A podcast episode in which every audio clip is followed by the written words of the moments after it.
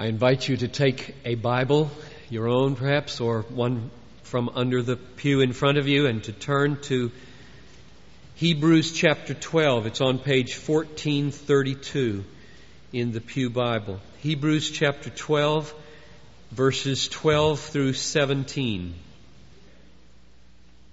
I'll read from verse twelve through seventeen now of chapter twelve of Hebrews. Therefore, strengthen the hands that are weak and the knees that are feeble, and make straight paths for your feet, so that the limb which is lame may not be put out of joint, but rather healed. Pursue peace with all men, and the sanctification without which no one will see the Lord. See to it that no one comes short of the grace of God, that no root of bitterness springing up causes trouble, and by it many be defiled. That there be no immoral or godless person like Esau, who sold his own birthright for a single meal. For you know that even afterwards, when he desired to inherit the blessing, he was rejected. For he found no place for repentance, though he sought for it with tears. Lord Jesus, these are stunning and sobering words. The Bible is such a blood-earnest book. There are no jokes here. There is no playing around. Heaven and hell are at stake, and repentance, when forsaken and hardened against, can become impossible to perform. So I pray for a proper trembling before your word this morning, and that none would be cavalier and playful in the way they sit and listen, but that you would now come by your Spirit and give us a heart and a mind to understand and to yield. In Jesus' name I pray. Amen. I want you to notice the word therefore at the beginning of this text in verse twelve. You see it? I hope your version has it. Therefore. Now, what that means is that last week's text, which came just before this one, verses three to eleven, is the basis of what is now exhorted. These are a list of exhortations, about six of them in this text. So verses twelve to seventeen of Hebrews twelve are an inference drawn out of and based on last week's text. So let me sum up last week's text, okay? The main point of last week was the pain and the trouble of your life is not owing to the hatred of God, but the love of God. Verse six. I want you to look at these verses with me. Some of you weren't here last week, and some of you came away with many questions. And I'm going to try to clarify some. So get the review clear. Verse six. Those whom the Lord loves, He disciplines. And the context is persecution. So another way to say the main point is, your persecution, your adversity, the hostilities you experience in the name of Christ does not mean that God is treating you as an enemy, but as a son. Verse seven. It is for discipline that you endure. God deals with you as with sons. Not enemies, sons. Uh, a third way to say the main point is that your sufferings, sickness I included last week as well, and feel all the more confirmed in that this week after studying First Corinthians eleven, thirty to thirty-two, which you can put in the margin and check out later. Sicknesses, adversities of all kinds are not meaningless and without design, but are designed by God for your good and your holiness. Verse ten. Verse ten. He disciplines us for our good, that we may share His holiness. Therefore, let's put it all together. Since the fatherly love of God designs your pain and your trouble for your good and your holiness, therefore, verse twelve, strengthen your weak hands and your feeble knees. Since God's fatherly love designs your pain for your good and for your holiness, therefore, verse thirteen, make straight paths for your feet and don't meander through the Christian life, but run. Since the fatherly love of God designs your pain for your good and your holiness, therefore, verse fourteen, pursue peace and sanctification. That is, pursue the holiness that God is pursuing in you. Since, therefore, the love of God is designing your pain for your good and for your holiness, therefore, verse fifteen, don't fall short of this grace. Receive it, don't miss it, and don't let any root of bitterness and presumption spring up and defile the many. And finally, since God's fatherly love is designing your pain and your adversity and your persecution and your sicknesses for your good and your holiness, therefore, verse sixteen, don't be like Esau, who looked down the road of adversity and sold it for a bowl of cereal. And we are tempted. I got a letter in the mail. I got an email this week from a man I do not know. I don't even know what state he lives in, who said, am I an Esau? Basically. He described years of walking with the Lord, went to seminary, Reformed Baptist Seminary, was strong in the Lord, and then he said, I let it happen. I started feeling lured by the world, and I started... And he put dot, dot, dot, oh, the awful consequence, dot, dot, dot, to doubt. And what a documentation his letter was of his wretched condition. And he was asking me, is there any hope for me? And he had no idea I was going to preach on this text with Esau staring me at the face, in the face here at the end. This is not, this is not irrelevant stuff. This Esau thing at the end of this text is not first century stuff. Now, all of these commands, these exhortations, six of them there at least in verses twelve to sixteen, all of them are a command for us to do something because God is already doing something in us and through us and for us. That's the point of the therefore. Have you got it yet? The therefore at the beginning of this paragraph in verse twelve says, I've got some things for you folks in the church now to pursue, to do, to run, to strengthen, to fight. I've got some things for you to do, but it's all based on something God's doing in verses three through eleven through your pain for you, namely your holiness, your good, your peace, your righteousness. He's after you. He's at work. He's not standing back watching. Therefore, don't fail to receive this grace. Don't turn your back on this God because it hurts. We are being commanded not to do things to get God to do things. Now, get this real clear. We are being commanded in verses twelve to seventeen to do some things, not to get God to do some things. We are being commanded to trust that God is doing some things so that we can do the things He commands us to do. Did that make sense? I say it, I'll try to say it again. I'm not sure I can.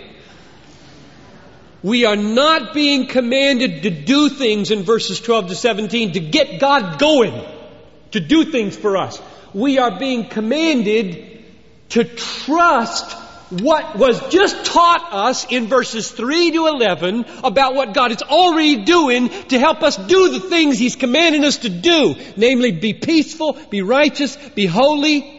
God's at work in you. He's saying, join me. I'm working on your life.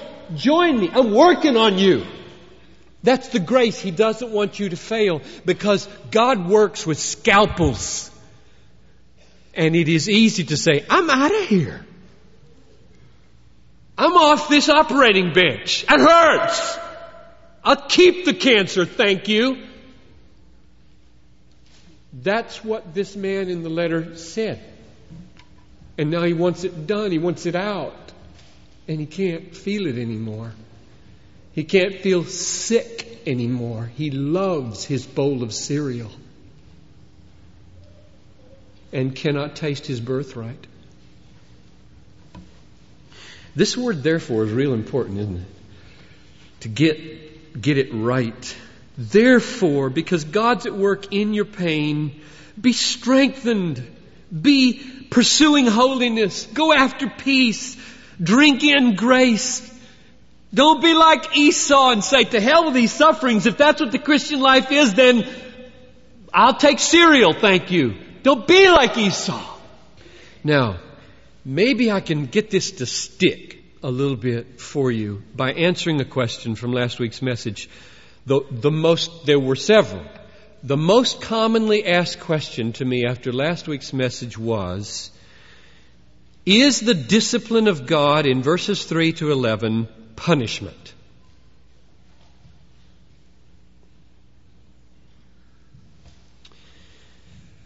Here's my answer, and I hope I can show you from the Scriptures. No. Okay, that's simple. You can remember that, that answer.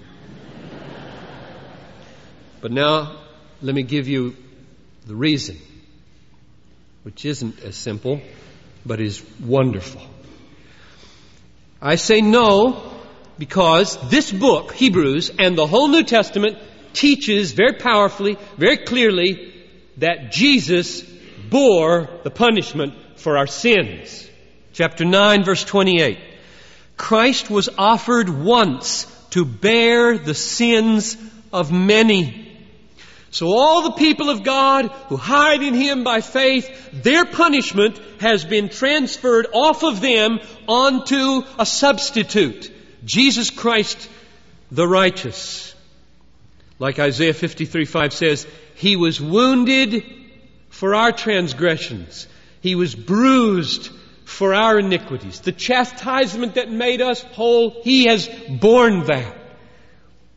So it would be wrong to think that the pain that happens to us now is God's punishing us a second time for what He laid on Jesus. That makes sense? Punish the sins once in Jesus, punish them a second time in John Piper.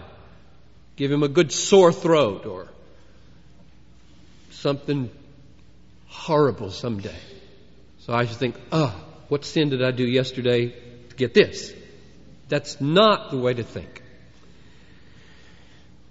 How should we think? We ought to think that the suffering of Christ for us has changed our suffering into something utterly different from ordinary punishment. Let me use the analogy of the death of Christ. Just as the death of Christ for us changed our death into something radically different. O death, where is thy victory? O death, where is thy sting? It's gone. Why? Because Jesus pulled it at Calvary. Took the stinger out of the bee of death. So the death of Jesus for us fundamentally alters the experience of our dying. And so the suffering of Jesus for us fundamentally alters the nature of our suffering. It is no longer punishment. Is that clear? There's my answer from last week. It is not punishment. Well, what in the Sam Hill is it, you would ask? Because it hurts. And if you ask, what's left of punishment? I mean, what's left of discipline after punishment? That component is gone. Well, purifying is left. Training is left. Deepening is left. Sobering is left. Refining is left. That's why we ended last week's service with the verse from How Firm a Foundation. Remember? When through fiery trials thy pathway shall lie, my grace all sufficient shall be thy supply. The flame shall not hurt thee. I only design thy dross to consume and thy gold to refine. In other words, God's design in discipline is not to hurt ultimately, though it hurts temporarily. His aim is not punitive. It is not vengeful. It is not retributive justice toward his children. It is none of those things. And this calls for great faith in the midst of pain, because everything in us cries out, you don't like me. If you liked me, I would not feel this way. That's what the flesh says. And only faith can triumph at that moment. And faith is sustained by this chapter. I've been so overwhelmed recently by the importance of truth in life.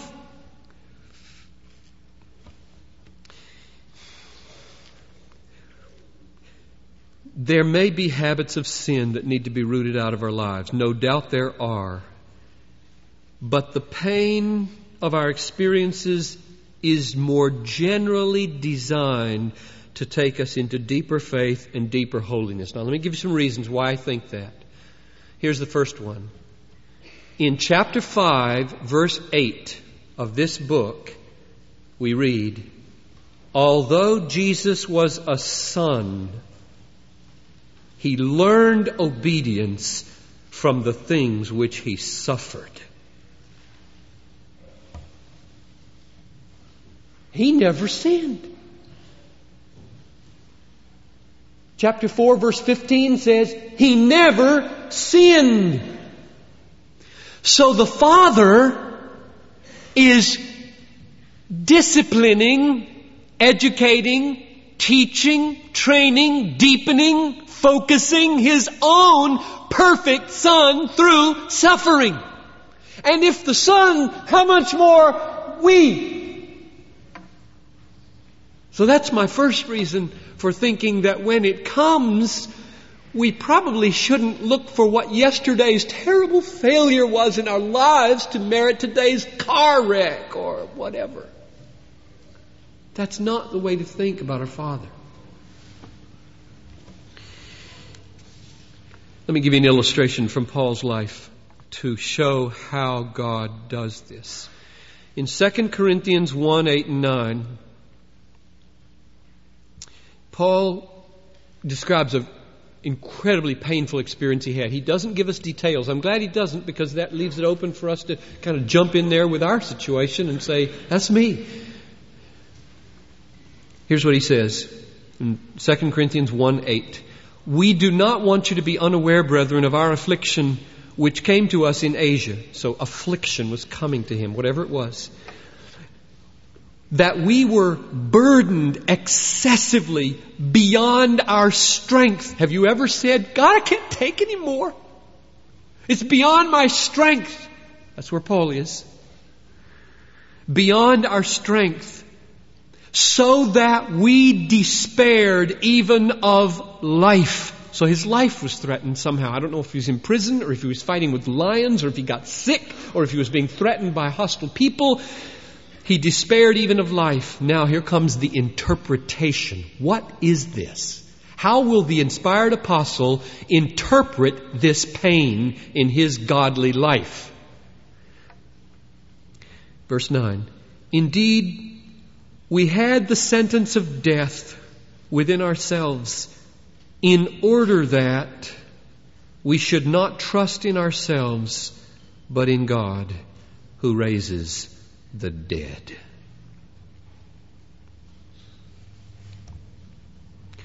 Now, what that illustration shows is that God has a design in Paul's affliction. What is it? Let's read it again. He says, it was in order that. Now, that little phrase, in order that, or that, maybe in your version, that is a purposive conjunction. I thought as I was preparing this message about writing a starticle or something called Godliness and Grammar.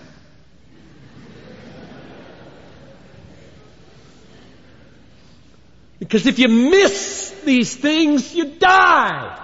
You, there's nothing to hold on to if you don't get these things that I was afflicted, I was at the point of death in order that. Well, this was not Satan's purpose, believe me. This is not Satan's purpose. Satan didn't want him to rely more on God and less on himself. Satan had exactly the opposite aim, namely, get him to forsake God, shake his fist in his face, and say, well, if you don't care for me that much, then I'll just eat cereal, like Esau. This is God's in order that. In order that we should not trust in ourselves, but in God who raises the dead. So here's discipline not connected with any particular sin in Paul's life. He didn't say, oh, this came upon me because I had been getting cold in my spiritual life, or because I lied at work, or because I did some sexual lusting or something. He didn't say that. He just said, it happened to me because as God, my doctor, diagnoses me, there's a deeper faith for me, and I am willing to be worked on by my doctor. That's all he said. Beyond our strength, despairing of life itself, and the aim is not punishment, but an, a radical resting in God alone for the hope. Now, one more sentence on this illustration, and this gets right to one of your questions last week. One question was, if God disciplines us for our holiness, why would He do it all the way to death? Because then there's no time anymore to be holy.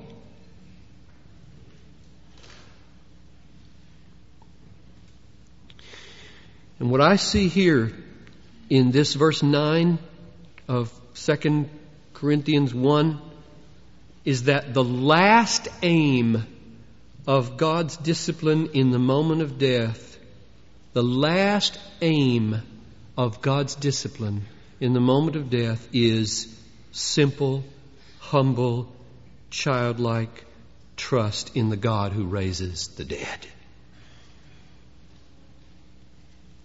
Everybody dies. Some at thirty-six in a tunnel in Britain, and some at twenty-one, forty-two, eighty. And in every case, God takes, the Lord gives, and the Lord takes away. Blessed be the name of the Lord. And His aim at that moment of testing and discipline is that there would be simple, humble, childlike resting in the God who raises the dead, so that the last moment of life is holy. Nothing is more holy than sweet, humble, simple, childlike laying of yourselves into the arm of Jesus. My answer then to the main question from last week was, no, God's discipline is not punishment. The whole point is that He's our Father. He loves us in unimaginably so.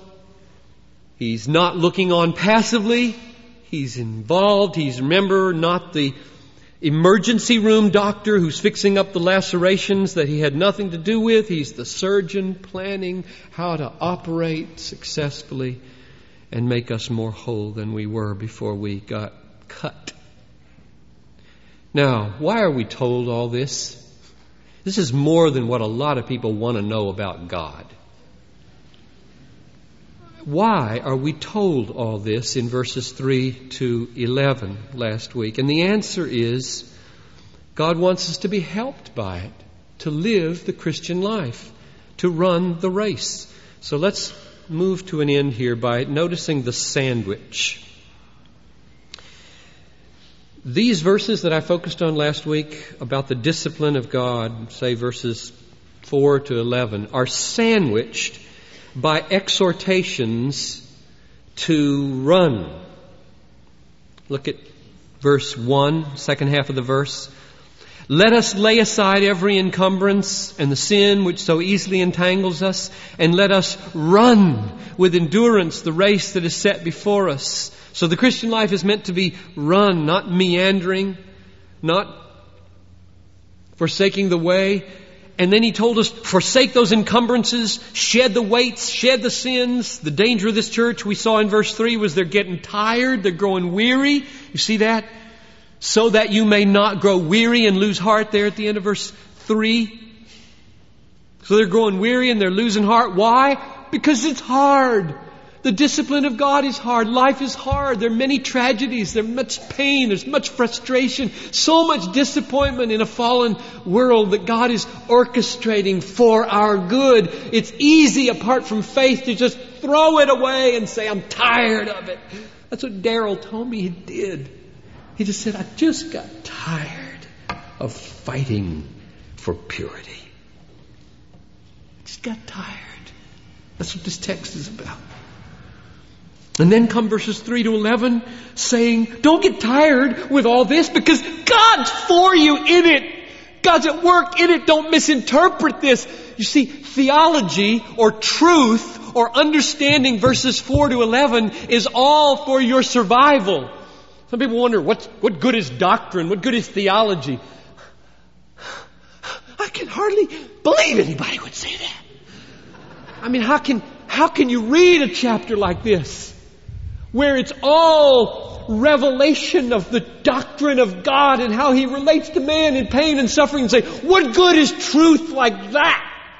When in fact, it is sandwiched by the very reason it's given, so that you can run, so that you won't lose heart, so that you'll understand what's happening to you. Understanding matters. Evidently, making it through a crisis in your life depends on having truth in your head, seeping down into your heart and giving you strength.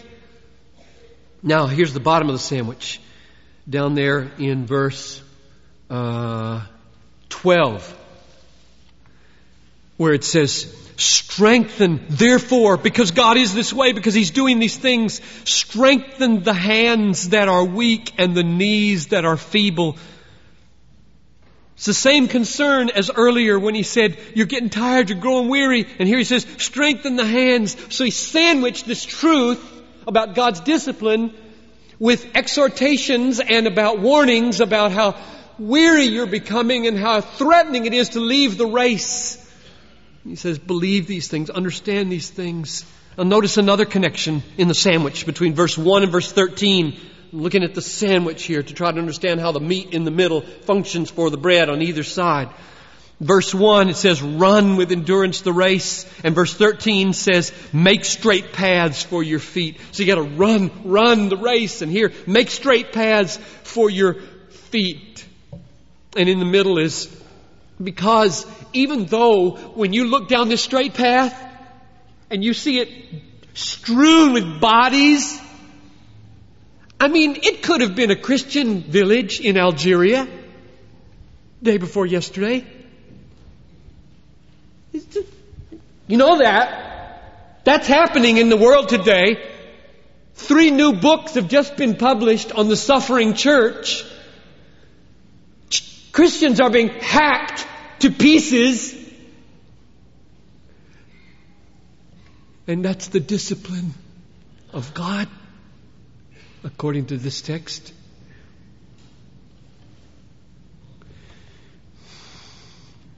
And when you look down the road, and I'm, Jesus said, count the cost. They came to him and said, oh, I'll follow you wherever you want to go. And he says, wait a minute, I got a few stories to tell you. There's an army with twenty thousand people out there. You got ten thousand. You going to do this? The road that I'm calling you to walk, he says, is strewn with bodies. It's blood-soaked. And it's full of opposition and difficulty and pain and trouble. You want to go? I'll tell you how I'm going to keep you on the road. I'm on the road. And not one thing happens to you that is not for your good, designed by my omnipotent, all-wise, loving, fatherly care. That's how you stay on the road. And then, finally, he gives just one or two examples of the kinds of things he wants you to do on the road. Verse fourteen, pursue peace with all men. Be a peacemaker on the road and enjoy peace on the road. And sanctification or holiness, same same word here, without which no one will see the Lord. Now notice those two words, peace in verse fourteen and sanctification or holiness. And isn't it remarkable that those two words are the words that you see back up in verse ten. God disciplines us for our good, that we may share His holiness. And verse eleven, all discipline for the moment seems to be joyful, but sorrowful, does not seem to be joyful, but sorrowful. Yet those who have been trained by it afterwards yields the peaceful, peaceful fruit of righteousness. Now, let's step back, try to sum it up. Since God, in all of His sovereign designing of your adversity, is pursuing your holiness and your peace, therefore, pursue peace and holiness. I'm going to say that again. This is the essence, the structural, conceptual essence of the Christian life. Since God, before you, you didn't initiate this, since God is at work, working and pursuing in and through all the experiences of your life, including the hardest ones, since He's pursuing your peace and your holiness, therefore, verse twelve, verse fourteen, pursue that peace. Join Him in it. Don't fail to obtain the grace that He's working within you. And pursue that holiness. And then the warning. Don't be like Esau. Verse sixteen. Don't be like Esau. What did Esau do? Esau got hungry. Physically hungry. That is, represented all our normal desires to watch T V, play on the computer, take nice vacations, have a nice house, cut the grass and make the yard look neat, have nice friends, wear nice clothes, be healthy, blah, blah, blah. He's just an ordinary person. And that hunger got so strong that he traded his soul for it. He sold his birthright for a bowl of pottage, a single meal, it's called here. You know, now here's the warning, verse seventeen. Even afterwards, when he desired to inherit the blessing, he was rejected, for he found no place for repentance, though he sought it with tears.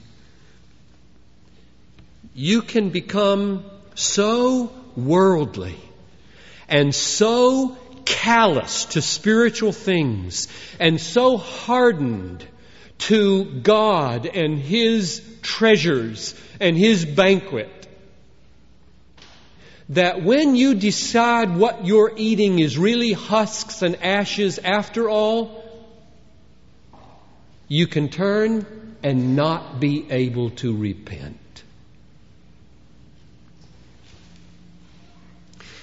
Don't mistake what this says. It does not say God won't forgive those who repent. God will forgive anybody who repents, no matter what they have done or for how long they've done it. Is that clear? But if you are toying with sin today, if you have in your back pocket a provision for the flesh, you are playing with fire. Because the day may come when you take it out and you said, yeah, that's poison. And you turn to the banquet, you'll feel nothing of desire. That's what he said in the email. I know my cereal is poison, and I've turned and I can feel nothing for God. That's a frightening situation to be in. And this text says, and I say, don't be an Esau. Today, while it is still called today, do not harden your heart. Chapter three. Here's where we're going to close the service.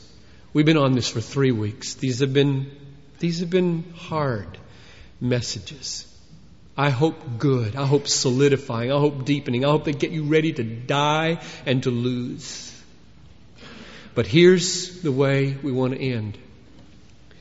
In your worship folder, you probably wondered what in the world is that. On the inside flap, let's all do this. Let's all tear it off right now. Okay, one, two, three, tear.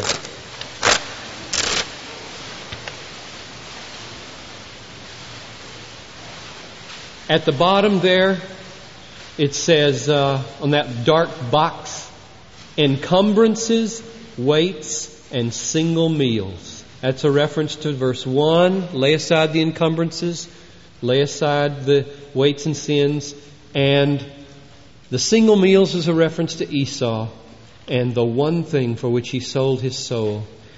And I want us to take about thirty seconds or a minute and quietly pray. God has already been talking to you. Some of you have talked to me about this, about the things in your lives that you need to just basically renounce. You need to say, this is a dangerous thing in my life. It's good in and of itself, but it's starting to kill me. I want you to write it down here. Just put a word, computer game. Or maybe there's a secretary at work and the, the chemistry there has gotten real dangerous. Put her name down. Or maybe it's his, his name. Or there's some other thing, habit, book, place.